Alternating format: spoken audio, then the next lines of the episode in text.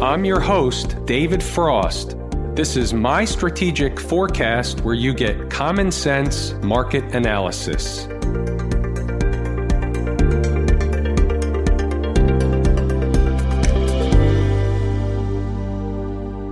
Hey folks, David Frost, my strategic forecast. You're here for another episode of Common Sense Market Analysis. Today is Thursday, January 3, 2019. We're looking at a daily chart of the SPY or Spider, which is the proxy for the S&P 500. So just to state the obvious, the market got killed today, but what I'm going to show you in tonight's video are several examples how A, you need to pay attention to everything I say in these videos, and sometimes, and I know a lot of you do, watch them more than once. And the second thing is, I'm going to show you from an intraday perspective where the trades existed, why, and that everything that's taught in my course and that everything that's discussed and taught in these videos each and every day still works no matter what the volatility is in the market, no matter whether we're headed down in a downtrend or we're headed higher in an uptrend. Either way, everything that I teach works over and over and over again,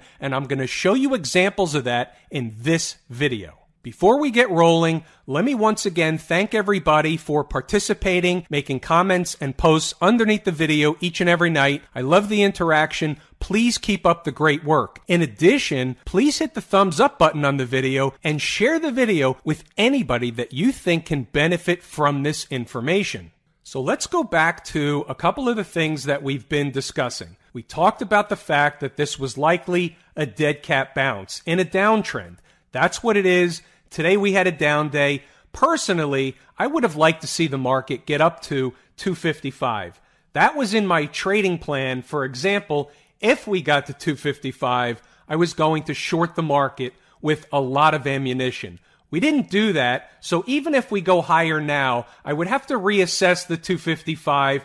It should still probably be good. However, with the down day we had, could act as a launching pad if we were to turn around. Do I think that's going to happen? Not necessarily. I'm going to explain everything that I think is going to happen throughout the video. I just wanted to give you an indication of what I was looking at from a trading perspective. I think you all sensed that from last night's video that if the market got up to the 255 level, I was a willing participant on the short side. We also talked about the fact that we were getting into the time zone where the market would likely make a decision and we would be looking for signs and a signal of a trend change. We didn't get that. We just got a gap down this morning. The market doesn't always give you everything you want. You have to adapt to the current situation. The market gap down didn't give me the 255 I was hoping for. So be it. You put that aside and you look at the market for what it's giving you at that particular point in time and you take the trades that are offered up. We're going to discuss a couple of those trades that were offered up in a few moments. First, let's finish up on the daily chart and give you my thought process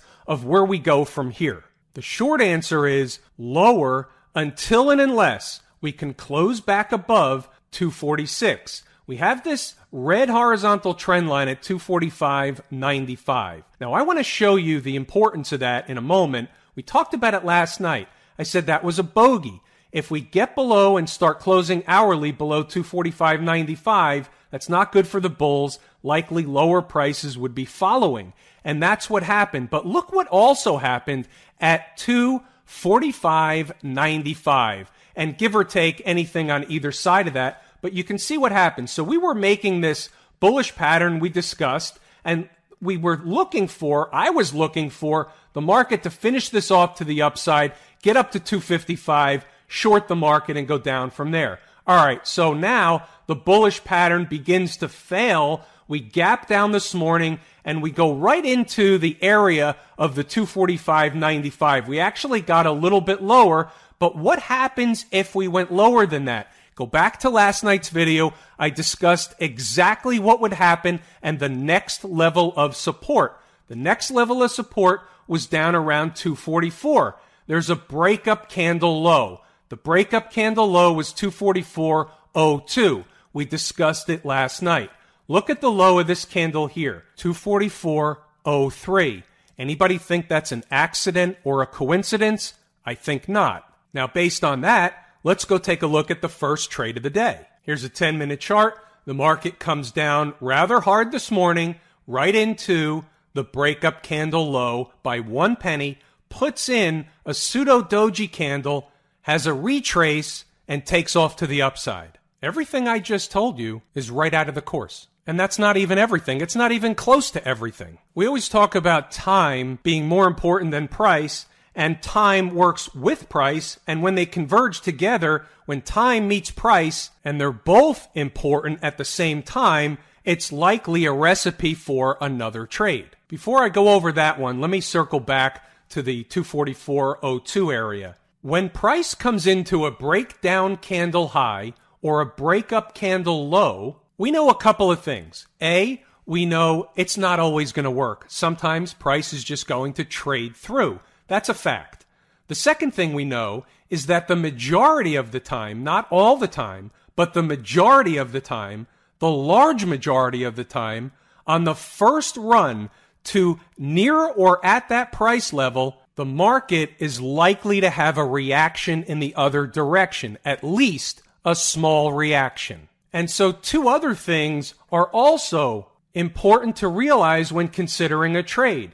We want to be as close to risk as possible. So, on the first trade, risk was right here. It was at 244.02.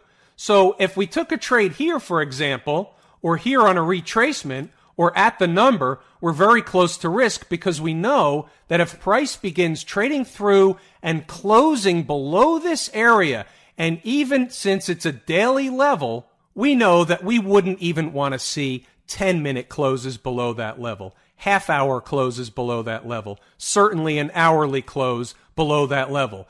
Even a 10 minute close below that level could certainly be a trick, trap, fool, and frustrate move. However, we always want to take the high road and not take on more risk than necessary. Sometimes your first loss is your best loss. Traders that have been around a long time fully understand that concept.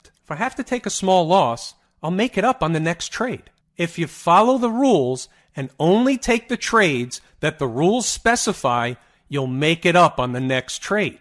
What was the next trade anyway? Well, the next trade was somewhere up in this area. Why? Because it was near the opening range high, which is also a breakdown candle high or close to it. But more importantly, something else right out of the course was prevalent on the chart at that time. Once again, it was rather close to risk.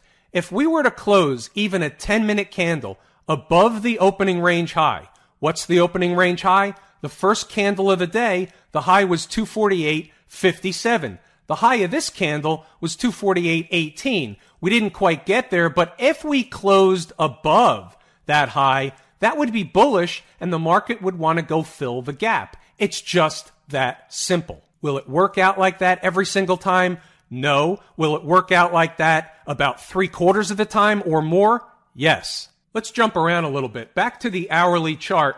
Where did we close the day? We closed the day above the breakup candle low, 244.02. That's at least something for the bulls to hang their hat on. But we know the more important number was 245.95. Speaking of which, look at something else right out of the course where there was another trade and it was a short trade toward the end of the day. Let's put that aside for a second. Any trader that's taken the course sees several things on this hourly chart that were A, picture perfect, and B, made the afternoon trade rather easy. Another one, right out of the course. Back to the daily chart, continuing on the theme of jumping around a little bit, let's discuss where we're going. So, we have the phony jobs number tomorrow. That's likely to be a spark one way or the other. So whether we go up or down, let's discuss them both. Let's say the phony jobs number comes out